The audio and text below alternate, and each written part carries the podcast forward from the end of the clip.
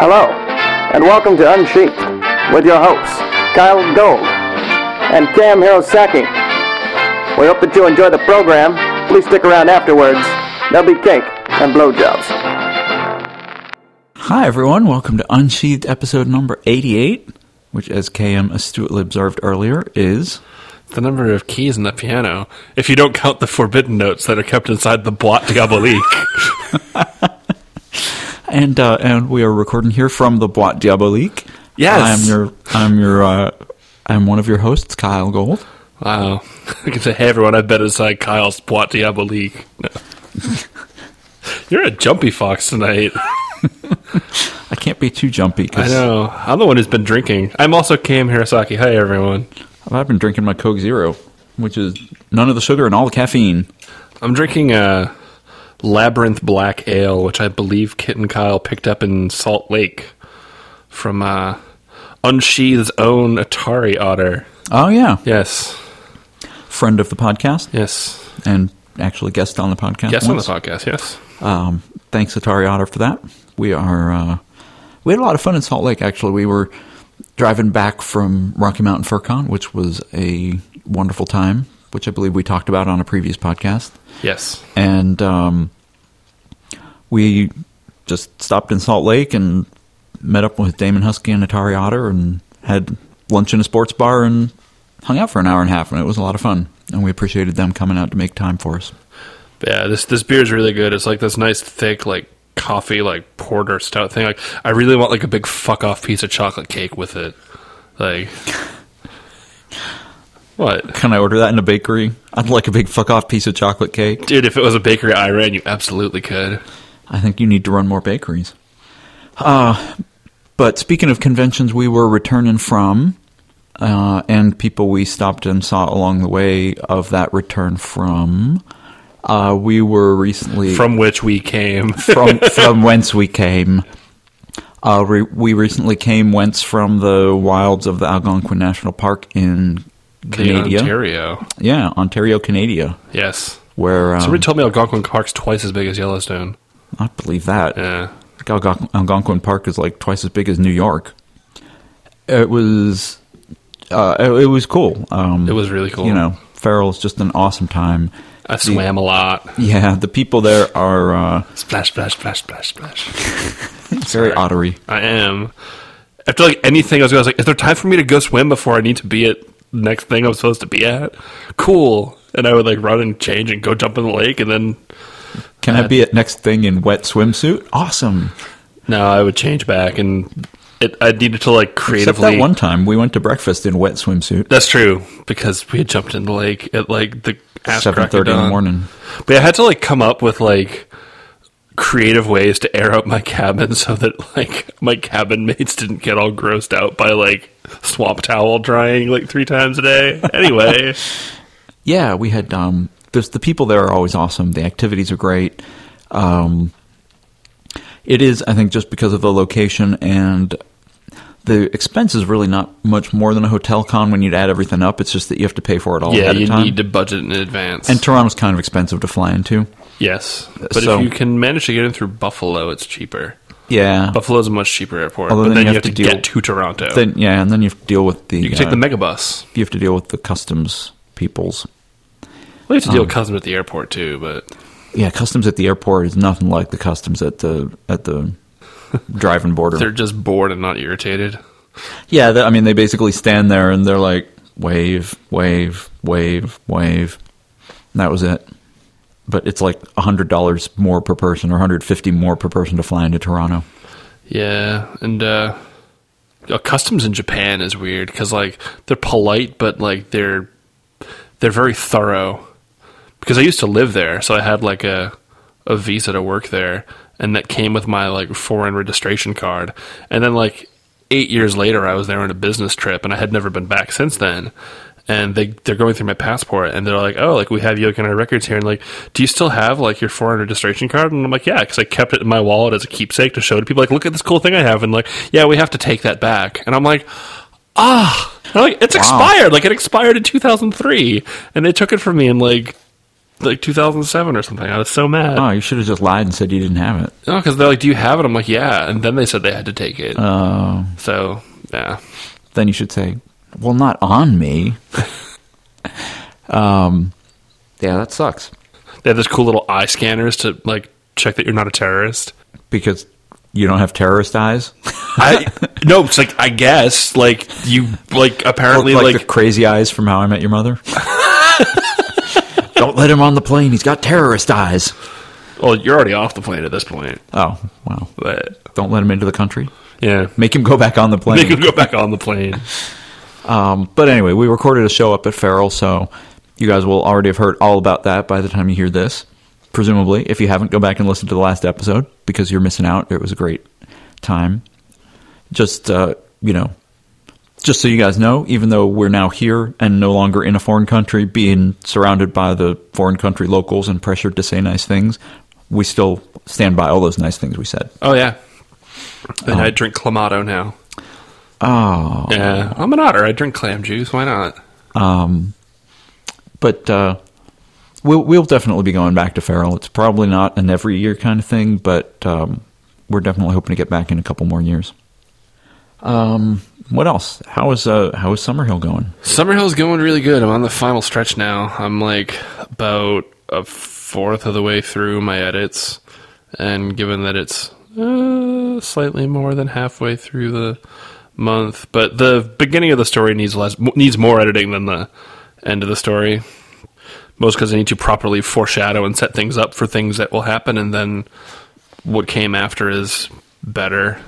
Yeah, I find that happens a lot 'cause- Yeah. and it's also just strengthening the themes, Right. Because at the beginning, you're kind you might kind of be playing with a lot of different themes, and um, by the end of the novel, you've really worked out what ones you want to stress the most, and it always kind of hurts when you have because I, I do this a lot where there's like, oh, this person is struggling with the loss of identity, and they're also, you know, trying to discover the meaning of you know romance or something. Mm-hmm. And I get to the end of the story and I'm like, the story doesn't support both those themes.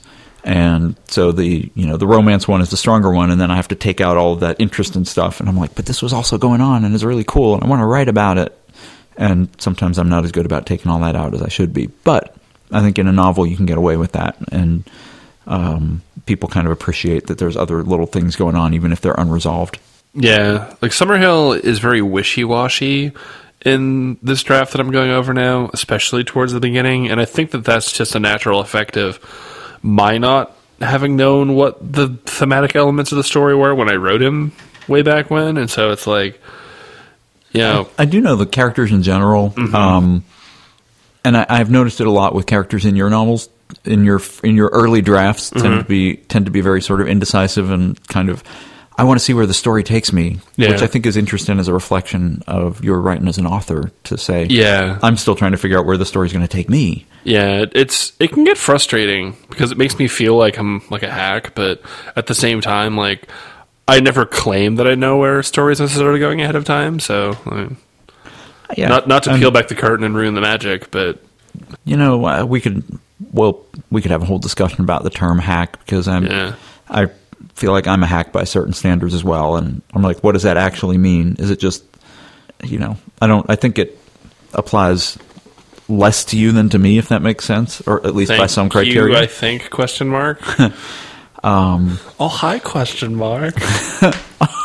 Sorry. Oh, that just slipped out. Oh, yeah, Oh. Kit just pointed out that Kyle missed a perfect opportunity for that's what she said. yes. I think the moment had already passed. No.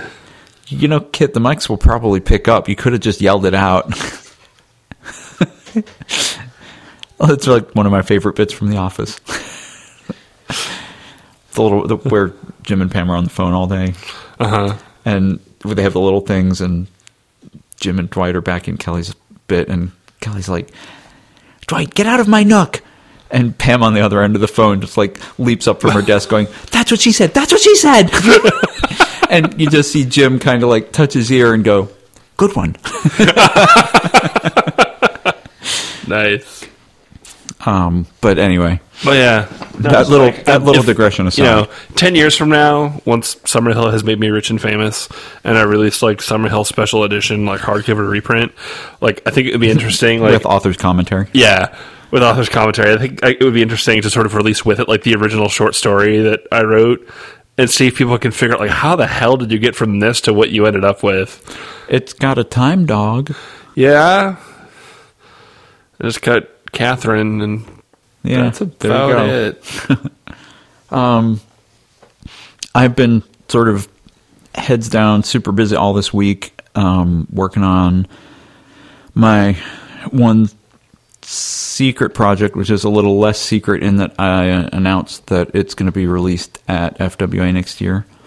Um, I'm actually real excited about this one, and the people who have read it so far have also been fairly excited about it. It's I am very excited about it. it's a little bit different from um, from other stuff that I've written, but it taps into a couple areas that I'm really fond of, um, and it actually is somewhat relevant to some of the questions that we have here. Yes.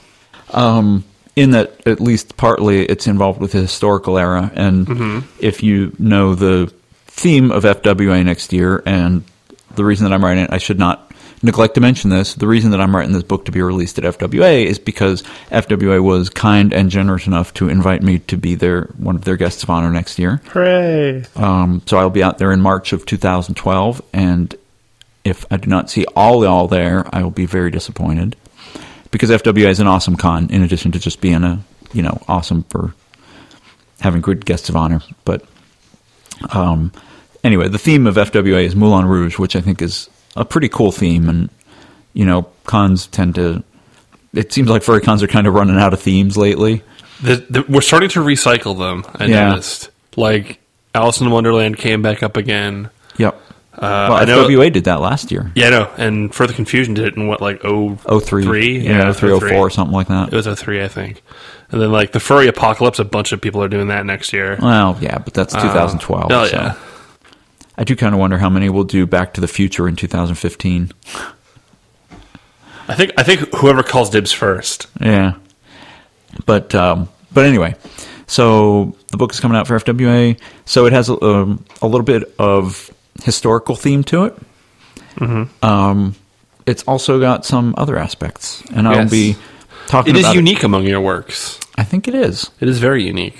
um, it has a bunch of stuff going on that uh, that uh, kind of exciting. There's there's unreliable narrator and um, switching viewpoints and all kinds of cool stuff. But that will be something I'll I'll return to over the next few months. Um, Also, I just randomly I had spectacular, spectacular stuck in my head yesterday. I just realized. Speaking of Moulin Rouge, excellent. Um, but anyway, I'll talk about it a little more as we get into answering the questions. Um, I've not really been working on much else. I sent a story into Heat. I did not. This have year. not heard about that yet. I was too busy. That and other people wanted to write depressing stories and give. I'm like, okay, I'll give you a shot. Yeah. I'm kidding. Only kind of, actually. Um. So we have some letters. Yes. I will. Uh, I will start out. The, there's two here that kind of address the same topic, so I've lumped them both together. And um, the first one is from Reachin, and he writes, "Dear K-name podcasters." Of the reviews of my book, there's one criticism that they all share. One of the furry characters has a non-anthro pet, and this is very jarring to the reader. I found this criticism really interesting and want to put it to you. That's what she's. No, sorry.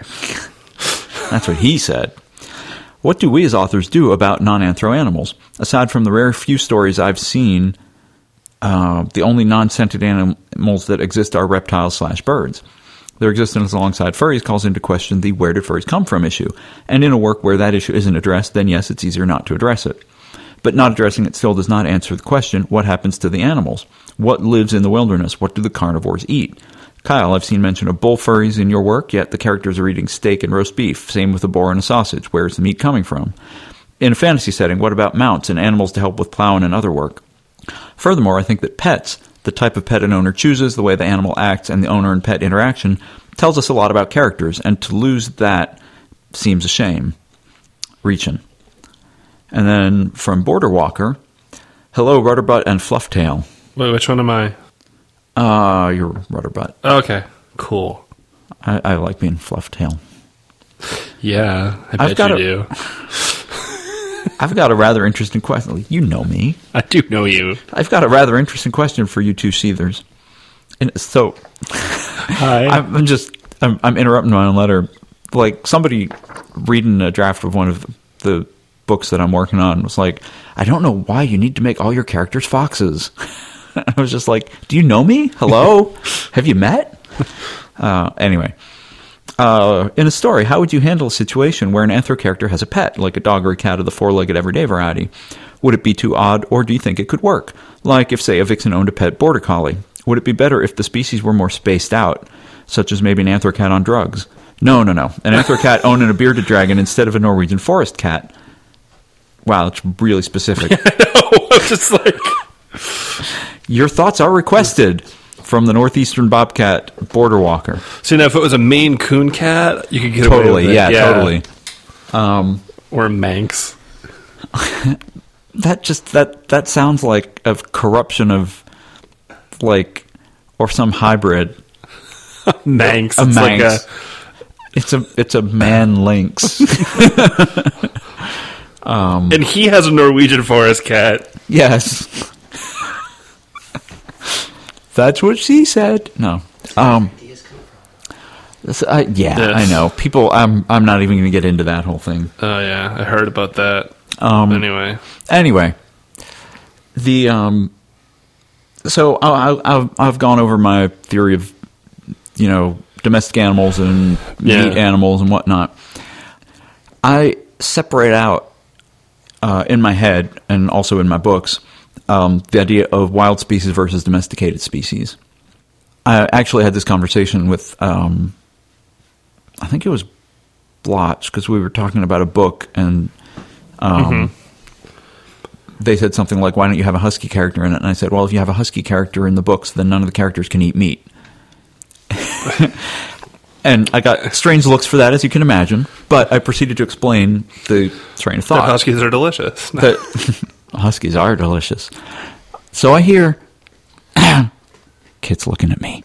Um, the uh, so the idea is you can have a world where domesticated species are also anthro, but to me that kind of breaks my concept of my worlds because then I'm like, who domesticated them to make them anthro?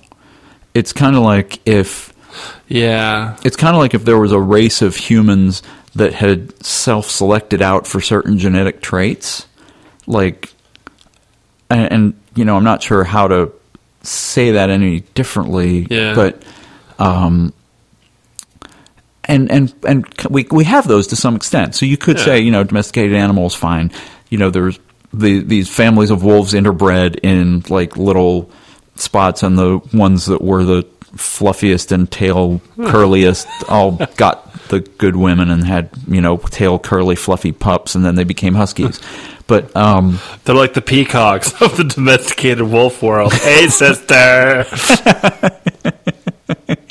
or if you believe kung fu panda 2 uh evil but um i was going to try to do an impression of him but i just can't right now it's been too long um You can't be properly wickedly British. it's been too long not tie long oh, you went there. I'm leaving the show now. i went there and kept going I mean, but um yeah. anyway, to conclude, so in my world where there's only wild type furries, and you know, there's wild sheep, there's wild horses, Yes. um, and FYI, Mustangs are not wild horses, but um, Mustangs are feral domesticated horses. But anyway, um, different rant. The um, so if you have only wild type furries, then it is plausible to me that they domesticated animals. right. And in that case, I can envision, you know, as furs were evolving from the Stone Age or whatever, um, certain of them developed intelligence and you know herded around the ones that didn't and bred them to be stupid and tasty Yeah. and then you get cows. Um, and I'm not going to say any other animals because I'll get in trouble with the hooves. But um, but Too yeah, late. basically. So then you get so then you get meat. You get you know you have birds, you have poultry and stuff like that. Um, and I think in the Vol books, I tried very hard not to say horses when I was talking about mounts. I think I just called them mounts. Mm-hmm. Um, I might have slipped up once or twice because I think people have told me that they think they ride horses, but I don't know if that's just them putting their own word on Yeah. it or not. So, And really, if you don't go to Vol and do a word search for mount, you probably won't find anything about riding animals. yeah. Um, which isn't to say that, like, oh god, you can never have a furry story with an anthropomorphic husky, or you have completely broken your world logic. No, no, no. That's I just my that's yeah. just me. That's my solution to the problem, Yeah. and it is you And, know, like, your you mileage at, may vary, like- etc. Nordgard. Yeah. Yeah, I mean, that, and that, in the context of it, like, that makes sense. They're all sled dogs, huskies. They eat meat, Yeah. so Um, I mean, as for like pets, yeah, then you it starts getting a little weirder. yeah. I think with pets, I use birds or reptiles. Yeah, I don't use, um, although I have in some of my stories used, um, like there are non-anthro foxes. There are like little sort of wild animal foxes that are running around. uh, Um, if I think of it from an evolutionary standpoint, it's kind of like, you know, having us around and then a pack of colobus monkeys, yeah, um, which I don't find completely implausible because you could have. Okay, I find implausible the idea that every species would have created would have like had one exemplar of the population that developed intelligence and bipedal walking form and Yeah. whatever. So, you know, if At the you- end of the day, this is still imaginary fantasy based on the idea that we think animals are cool. Yes.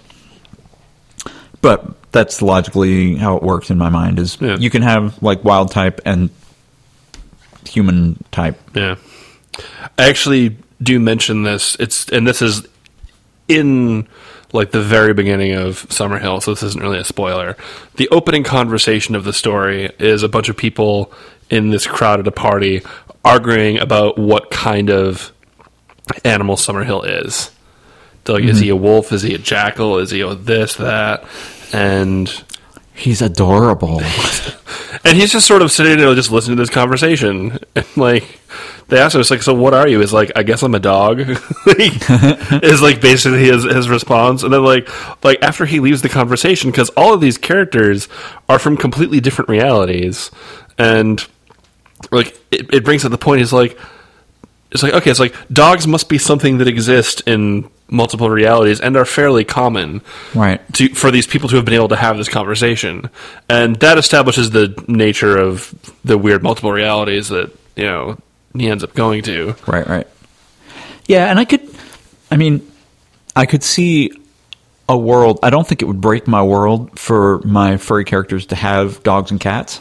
Mm-hmm. Um if I'm positing that they domesticated animals for food, I could also posit that they would domesticate animals to help them hunt um, or to catch mice.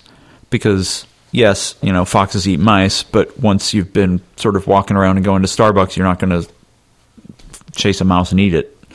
Um, Mine are But- in the old American West trained ringtails to catch mice. then, wow. Yeah, But then I would not have like a German Shepherd dog furry having a German Shepherd dog non furry as a pet. yeah. Um, Which I have seen stories where that happens, and those are usually stories of a certain ilk, yes, I Which think we know which are not as relevant to my is. interests. But uh, I'm not saying. I'm just saying.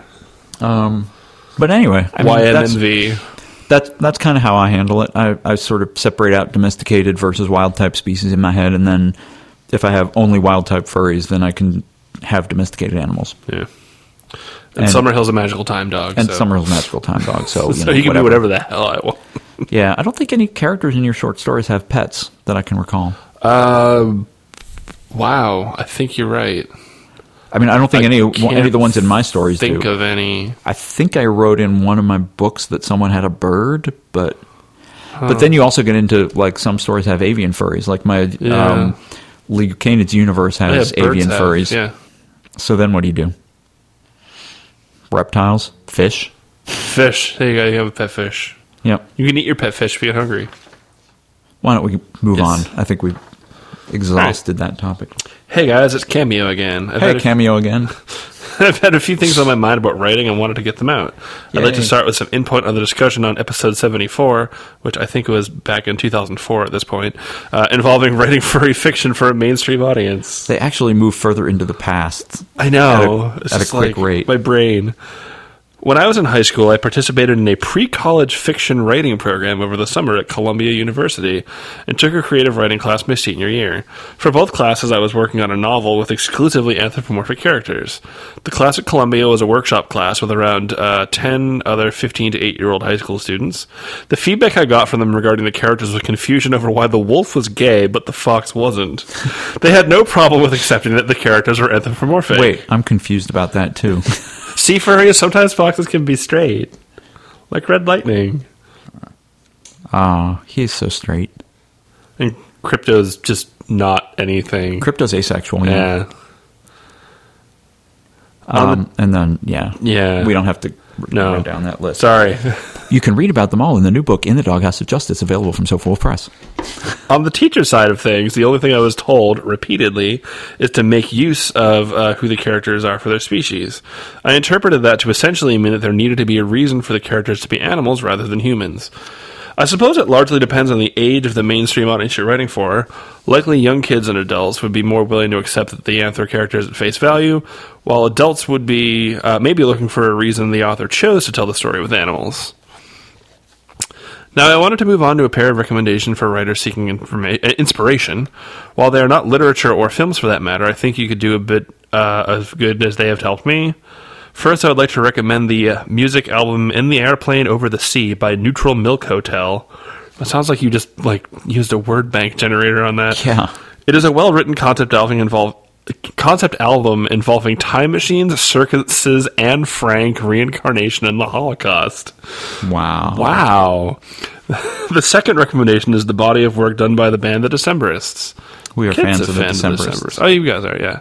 I'm familiar with them. I'm aware of their work. I've seen them on Colbert. I know. Uh, Oh yeah, Colin the shred Meloy- off. Yeah. that was pretty awesome, actually. Colin Meloy has been a major inspiration for me because of how effectively he tells stories in three to five minutes that evoke, among others, 19th century literature, especially Charles Dickens. The well-known Dutch author. Tycho O'Brien, the unlucky Dane from Prague. I would like to end with two short questions. First, how much research is necessary for a short story or novella that is historical fiction if the only fantasy element is the anthro characters? Lastly, when will we be seeing a sequel to Waterways? Nudge, nudge. Thank you, Cameo. Thank you, Cameo. Um, for the answer to the second question, you can go to my website at uh, kylegold.com slash faq.html. Do a control F search for no. Um, I've talked about that on Yeah. the podcast before, and I'm not going to spend Yeah. time on it now because we have more interesting things to talk about. Yeah, real quick. So your first question about oh, needing to establish that there needs to be a reason for the characters to be furry. I have had this philosophical argument many times, and my short answer is there doesn't have to be a reason. And it's one of those justifying your art things. I think that if, as the writer, you want the characters to be animals, then go for it, make them animals. No one can stop you, and no one should try to stop you. By that same token, finding a reason to make the species matter certainly doesn't help. And depending on the kind of story that you're writing, if you don't make the species matter, you might be doing the story a disservice. If that makes any sense.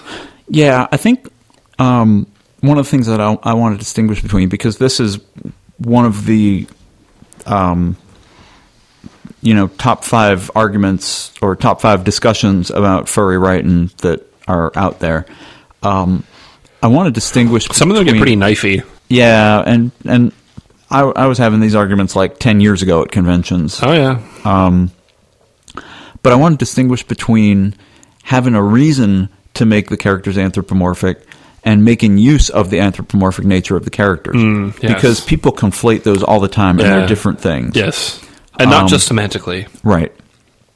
Um, I 100% agree with what you said. Having a reason to make the characters anthropomorphic, and people do struggle with that part of it. Like, I have this cool story, and I want to tell it with anthropomorphic characters, but I don't, I don't know why they should be anthropomorphic. And you're, you know, basically, I, I'm, you know, Yeah. totally on board with your answer. They should be anthropomorphic because you want them to be. Yeah, it's like if you're painting a picture Because you're the author and it's your story. It's like you're painting a picture of a woman. It's like should be should she be blonde or brunette? Do I need a reason to make her hair like a certain color or not? Like no, All right. it's your art. Do what you want with it. And however, then finding a use for the anthropomorphic nature of the characters is a completely different thing. It is um, it is something that you know I've done more of or less of as the story warrants. Um, I would say Bridges is an example of a story where I did not really make much use of the anthropomorphic nature of the characters, except Yeah. to play with the fact that they were all different kinds of foxes. Um, they're um, That's a whole other. yeah. um, the Argaea series and um, the out of position books are ones where the anthropomorphic nature of the characters comes more into play with the plot, where you know the whole story of out of position would be very different if Dev was a fox and Lee was a tiger Yes. if you think about that. I mean, that's the easiest way to, to Yeah. determine whether you're making good use of the species as opposed to there being a reason for it to have them. But if you're making good use of the species, then exchange the species of two of the characters who aren't already the same species. And Yeah. if that would change the story, then you're doing something. And you may not be able to pin down exactly what it is, but you know, if I made Volle a bear and Dareth a rabbit, you know, that changes those books quite a bit. Yeah. Like my story in X, where I sort of have this like Eastern European motif going on with it, even though I'd never say where the story takes place. Uh, and it's a very modern sort of setting, but all of the characters Also, have, you have a husky and meat eating in the same story. Do I have meat eating in that one? Yeah, maybe I don't know. I may, I'm, I, I was if- assuming. I, I, I usually avoid describing what characters are eating when they eat, actually, just to get a because I want to make it a non-issue. I don't want people to think about that. But I mean, yes, like there's Pavel like had a big greasy hunk of steak. yes, Sorry, go ahead. but yeah, so yeah, like so like yeah, like you have like Pavel is like the husky, and then you like you like you know there's like the the big strong blue collar wolf, and then you have like his weird creepy roommate who keeps the weird hours, and she's the bat, All right. and so and, and it's then you just have like the little Twinkie ringtail. I was gonna say, and which is a Mesoamerican species that doesn't fit the mold, mode at all, but like his body type, Right. and it's just like you know, what, and like that was probably like I want him to be cute and little and not a fox. Yeah. Even though for, you know, a Siberian story, you pretty much would have to go with Siberian. I'm I'm so in my own You world. are so in your hurdle. Get out of there. for a Russian story, probably you would have to go with something like um, you know, Fox is probably one of the better ones for that, or you'd have to go with like a rodent of some sort. or like a weasel. yeah, weasels. They have weasels. They have weasels in Europe. yeah, they have weasels all over. Yeah. Um, or a rat. Rats yeah. could be skinny. Or a Yeah, mouse. You could do rat. I, I was thinking mouse. Well, I said rodent. Oh yeah, that's true. Um, Squirrel. Husky and squirrel. Husky and That's not how that no, goes. wolf and squirrel. Wolf and squirrel. oh, hi. That could be hot. Uh, I don't want to write like Soviet era furry porn anymore after reading uh, reading um, Deathless by Cat Valente. Now, like Aw. that just makes me all depressed. Like, oh, Siege of Leningrad is horrible. Uh, you should write Soviet era, or you should write um, um, uh, the Romanov era furry porn. Oh, wow. Ooh. Just- Right? Ooh, yeah. That was glitzy. with the with the kind of you know hemophiliac squirrel and his big strong wolf bodyguard. Get on that. Oh, I'm gonna get on something. Um, anyway, moving on. The um, so anyway, I, so I think when you're when you're thinking about that, I think as you as you pointed out, you can have a story with anthropomorphic characters where you're not really making use of the species, Yeah. but they're just in there for decoration, and Yeah. they're there because you want them there, and that's fine. A lot of people will throw you the litmus test of, oh, look at your story, and if you could tell the exact same story with humans, then it should just be told with humans, and I call bullshit. Yeah. Like, yeah. I mean, when you reduce any, when you reduce a story, the, because what um, what makes a story yours, what makes it personal, yours and Mm-hmm. yours, is those elements that you want to throw in. And if you just try to tell a story in a fashion that will appeal to a lot more people, even though that's not what you want to tell, then you're not going to be as successful at it, and you're going to end up making something generic and watered down and and boring. Yeah, and like you know, even if it's something as simple as I'm writing a sex story and I think wolves are attractive, so I made this character a wolf. Like, yeah, go for it. Like that's all you need. Well, um, you know, like like I kind of laughed at while you were while I was reading the one of the previous letters. It's sort of like someone said, "I don't understand why you have to make characters foxes all the time," or why? Why wouldn't I? people people challenge me, you know, write a story without a fox. And I'm like, okay, fine, and because there's other species that I like writing about, but it makes the story different, and I just, um, you know, I like writing about foxes because they're neat and cute. Yeah. and I have I have my go-to species. Yep. We all know what they are. Oh yeah. Surprisingly, otters aren't super high on the list. It's not because No. I don't think otters are attractive, because I certainly do. No, they're just they're just like down there.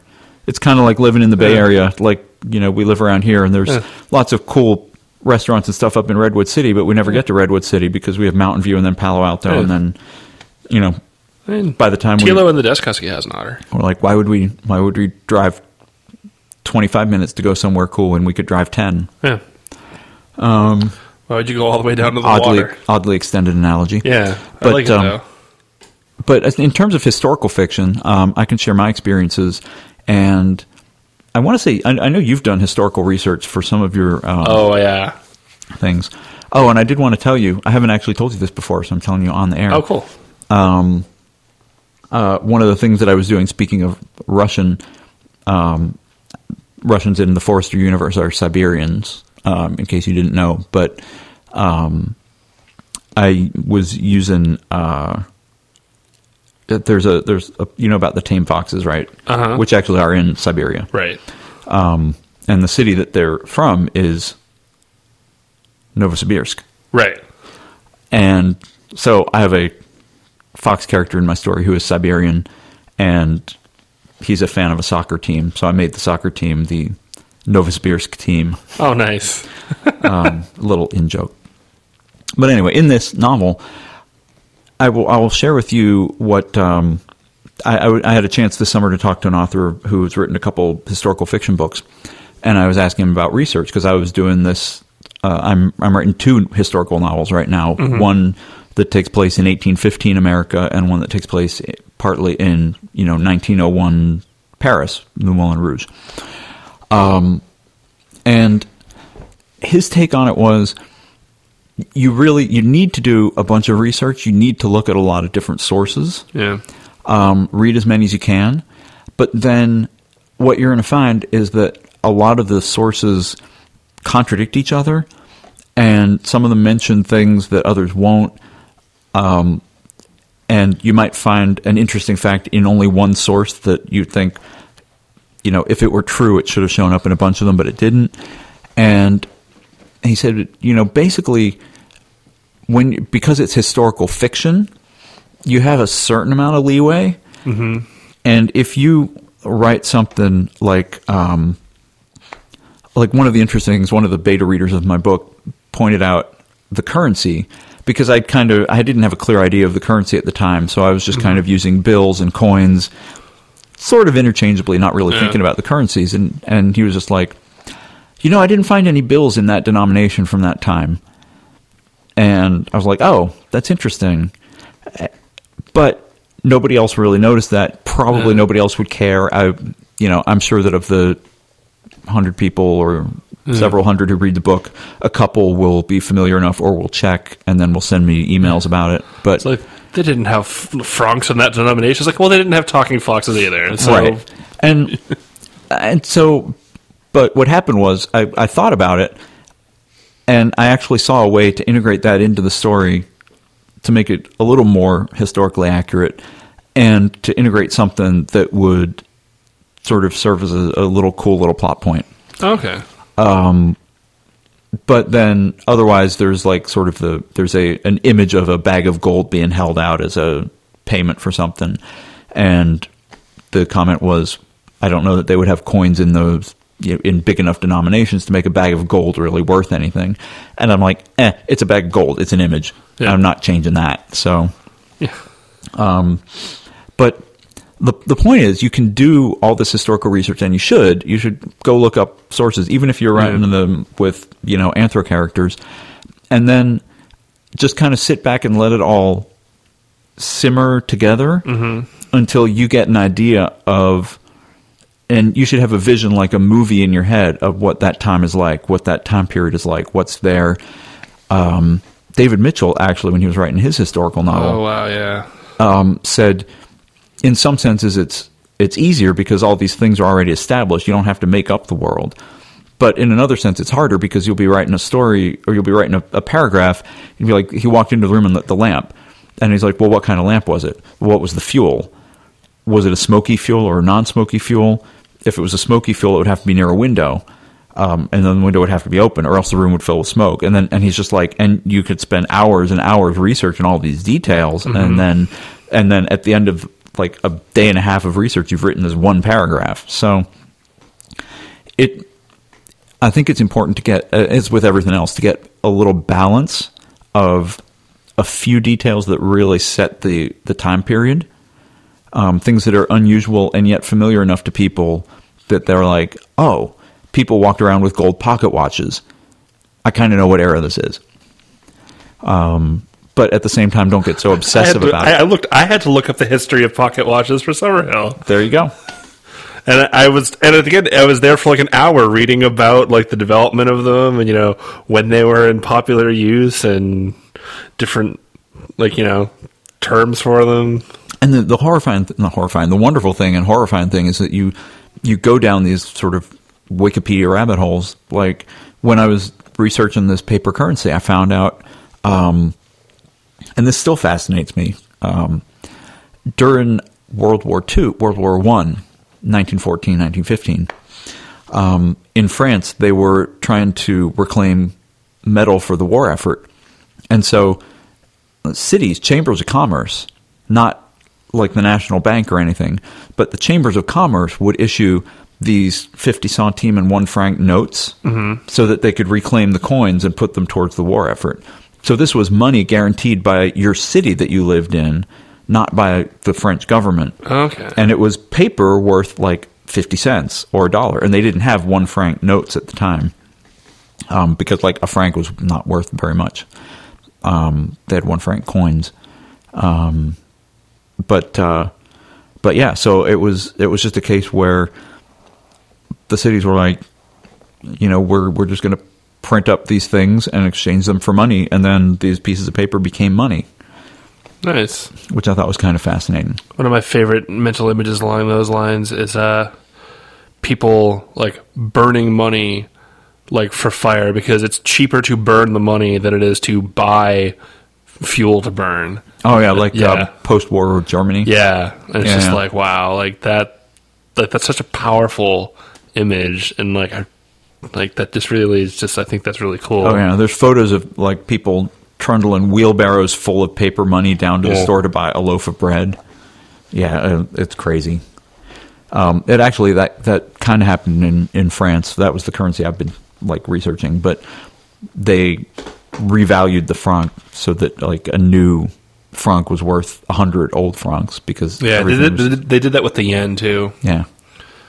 where they Anyway, historical research is a lot of fun. Don't get lost in it. But Yeah. um, man, I, as the older I get, the more I love the history sections of the bookstores. Um, Yeah. We went to a Borders that was going out of business. Sad. Um, and I found this awesome book on the building of the Erie Canal, which took place from like 1808 to 1824. So it's right in the time frame of when my 1815 book is.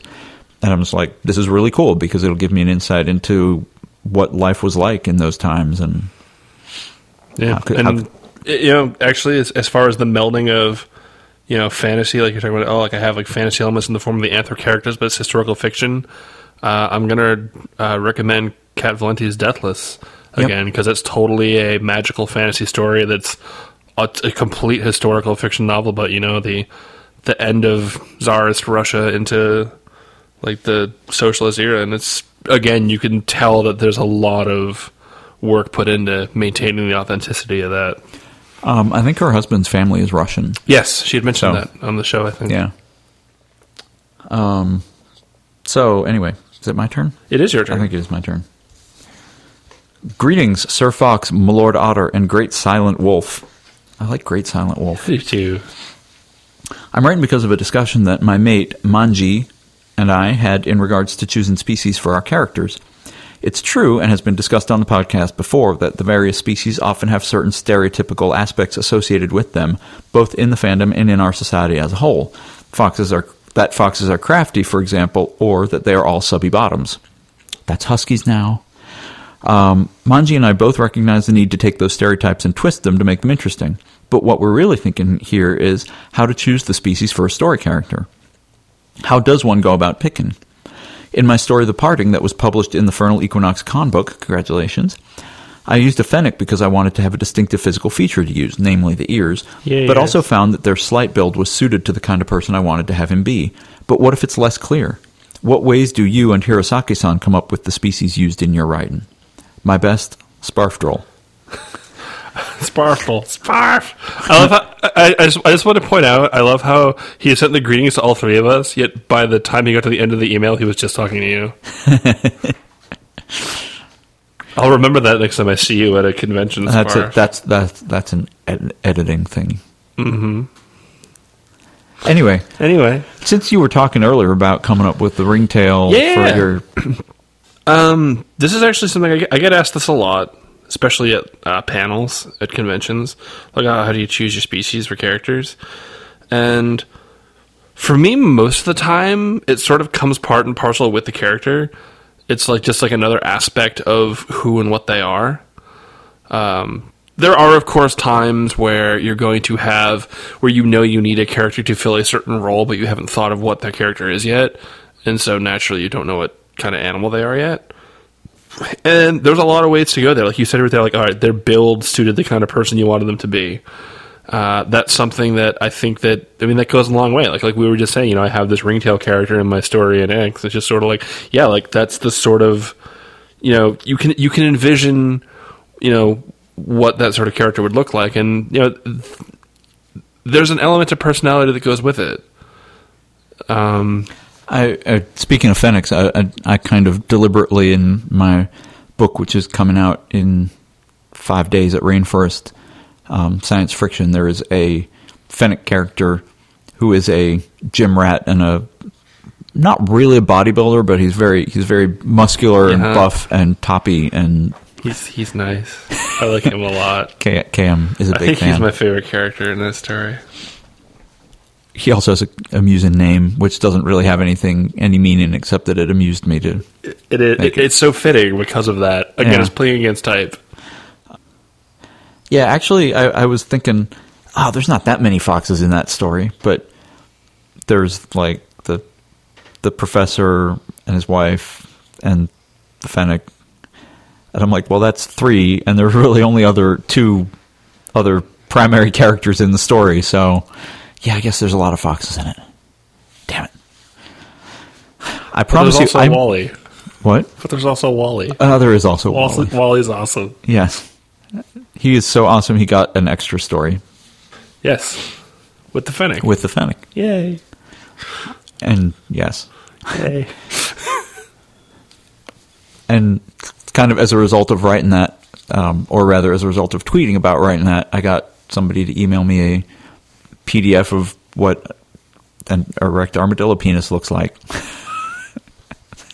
and your life was forever changed. It was actually interesting because it was like apparently armadillos get boners when they sleep. And you don't? I'm just saying. I'm just saying. You know, normal foxes don't. I mean, well, I never claimed you were a normal fox. unless it's that season. Oh, right. Anyway, um, if I, I and I've I've written evil foxes too, but um, I, I I do make a conscious effort to not immediately jump to red fox for characters in the story. Although there are a couple in the book that I'm writing now, and of course in my Collations book, the main character is a red fox. But um, so that's that's sort of my default, but it's also kind of my thing. And people are like, "I'm tired of you writing foxes," and I'm like, Really? Are you are you actually getting that? "Uh, occasionally I get it from some those people." Um, yay, kid agrees. Um, so you know, I tend to go with if I'm if I'm not thinking hard about Hey, it. Pizza is delicious. I'm not going to stop eating pizza just because I've had pizza a bunch of times before. Exactly. Um, I tend to go with kind of the North American. Um, there's there's like a base North American stable of animals. Yeah. Um, most of the carnivores, um, canids. I, don't use North American felids very much. Lynx and bobcat eh, Yeah. sometimes, but um, I guess jaguars are South American. fox, coyote, wolf, uh, bear, raccoon. Nobody ever uses beavers. I've used Like beavers. The the furry fandom is very beaver light. Which, Yeah. considering like how North American mammal centric we are, I'm amazed at the lack of beavers. um, yeah, and then are cute. They are. And there's kind of otters, and then the bigger rodents. Um, not so much porcupines because then I have to think about other things that go along with those characters. But uh, it, it because I mean the character then brings so much challenge with I know I read about a porcupine. Um, I did actually. I wrote. A, I want to say I wrote a short story about um, porcupines. And meerkats. there is a porcupine in um, in isolation play. Uh, very very briefly. And I like mongooses. Um, Mo- mongoose. oh yeah, weasels. Then there's lots of weasels. Weasels. But um, for example, I was writing a story recently that uh, partly took place on Cuba, and so I was trying to figure out what are native Cuban mammals. uh huh. Uh, I have no idea. Yeah, there's not very many. I was like s- there's there's a couple rodents. I was gonna say like I'm, I'm thinking like probably like chinchilla type rodent things. It's it's it's actually it's called a hutia. Okay. um, and it's like a rodent. I want to say it's kind of like a, um, uh, like a, it's a tree rat kind of thing. Huh. Um, When I think native Caribbean animals, my brain immediately goes to lizards. yeah, there's not there's not a whole lot of mammals. Um, there's some interesting ones elsewhere, and um, amusingly, I think like Australian mammals are kind of overrepresented in the fandom Yeah, but they're because unique. kangaroos are so iconic Yeah. and unique. Yeah, and dingoes. Right. But you don't see a whole lot of, um, you know, I guess African, you see the big cats. African Asian, you see the big cats a lot. Lions, tigers, Bears. bear. Yeah. Oh my. yeah, I wasn't gonna leave you hanging on that. Don't worry. Um, High five. um, But anyway, the point is, I guess I've I've kind of this sort of stable that I draw from, and I think the reason that I don't go outside the North American mammals too often is I do it sometimes when I kind of want variety or I want a character to be a little bit exotic. But again, you know, I also just had a fox bee from Siberia, so I don't need to Yeah. create. There's no there's no kind of iconic Russian animal. You think Oh, of bears. tigers. You think of bears. Well, tigers are tigers can be they Indian, be Indian or um, bears, but then we have bears in North America too. Yeah. So there's really and then like you know we have caribou in North America. right. So it's all you know. If I want to Stupid land bridge. I know. ruined our Curse- species diversity. curse you, but um, but mostly I think most of the because you know we we map um, species to kind of personality types. Yeah. and so there's there's sort of the physically um, d- physically diminutive people, and then there's kind of uh, not emotionally, but um, personality wise diminutive to, to stronger. And so for the more aggressive personality types, you've got the carnivores. For the least less aggressive, you've got um, Rodents. the herbivores and rodents. So if you want somebody who's physically big but personality meek, you you go for like a deer or uh, even a bear. Sometimes Yeah. bears have that kind of like Like low, slow kind of laid back reputation. or like a donkey. And if you want someone who's physically small but personality aggressive, you've got foxes, you've got weasels, you've got Uh, rats. Exactly. So you can pretty much fit any kind of personality type into a really small set of species, and um, and so that's why I don't. I generally kind of look at what kind of personality the character is and assign them a species, and um, and that's why I don't go outside of that very much, except when I'm really trying to do something different. Uh, is that No, I think I think we've covered all the bases really. and I think another thing, I mean, this is something that you've kind of touched on without sort of stating it explicitly, but you'll also just like be kind of flipping through Wikipedia or an encyclopedia of mammals, and you're kind of like, hey, that's an interesting mammal. I kind of want to write a story about that. Yeah, like that's that's how I have this one story. Oh, the story I wrote for Heat has a dhole. Oh, that's right. I love dholes.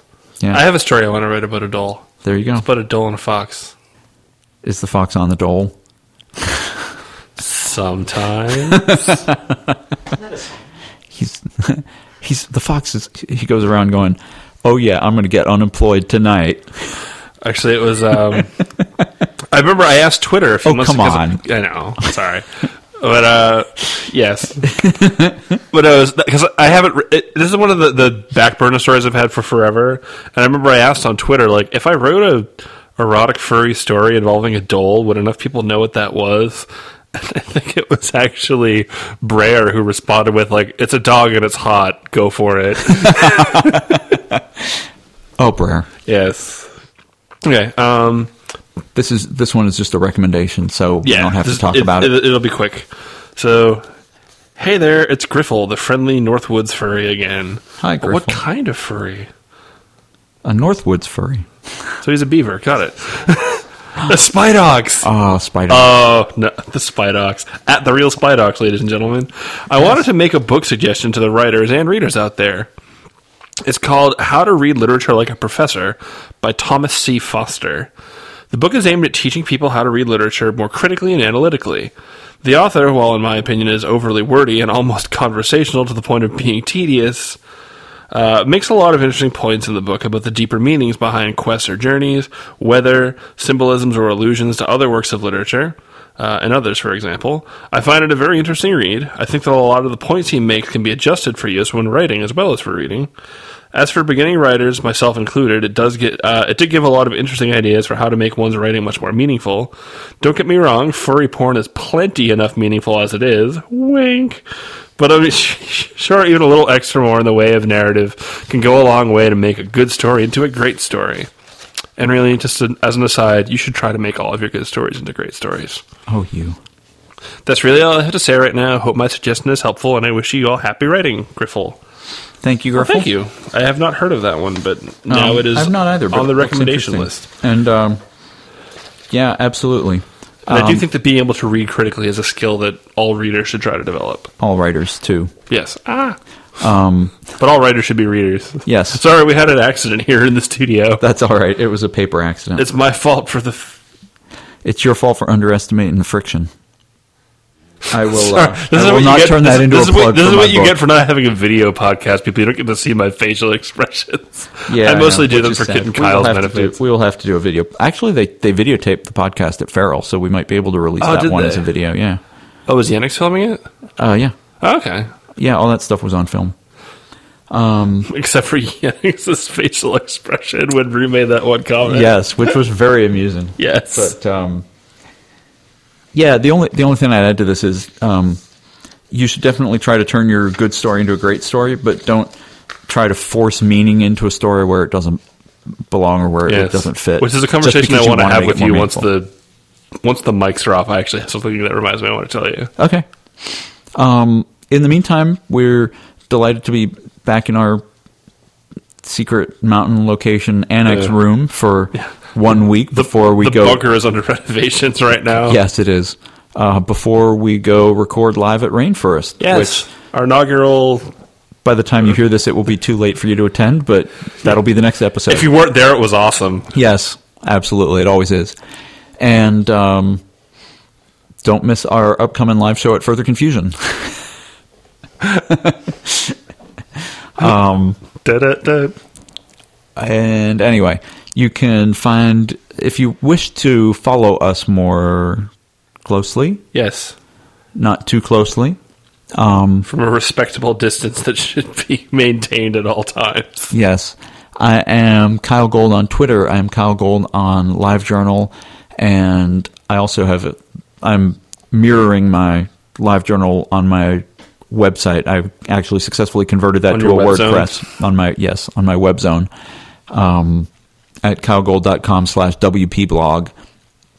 Um, which is WP for WordPress because the first time I did it, it was slash blog, and that you don't need to hear that whole story. But anyway, it's not anymore. So, but you can always just find me at kylegold.livejournal.com. That mirrors everything that I post. And I am Kyle on FurAffinity and Kyle on SoFurry. And I'm Cam Hirosaki on everything. You are. Um, I have brand recognition because I've got a really weird name. and also follow the real Spidox on Twitter. Yes. He just wants Because, a hug. weirdly enough, Spidox was taken. uh, anyway, thank you to Kit for, you know, as usual, being our engineer and making the podcast go. That's what about uh, Kit and I have only just finished our glasses of beer that we started drinking at the beginning. That was a slow drinking beer. Oh, is it? No wonder. Oh my god, I had no idea. I was just like, man, like this beer is taken. It was tasty, but it took effort to drink. Like beer syrup. Yeah, oh, it's a good thing that I'm going to be sitting here for a while talking to someone before I go home. Alrighty. Um, thank you for listening, and uh, good night. Keep writing. And we love you and miss you.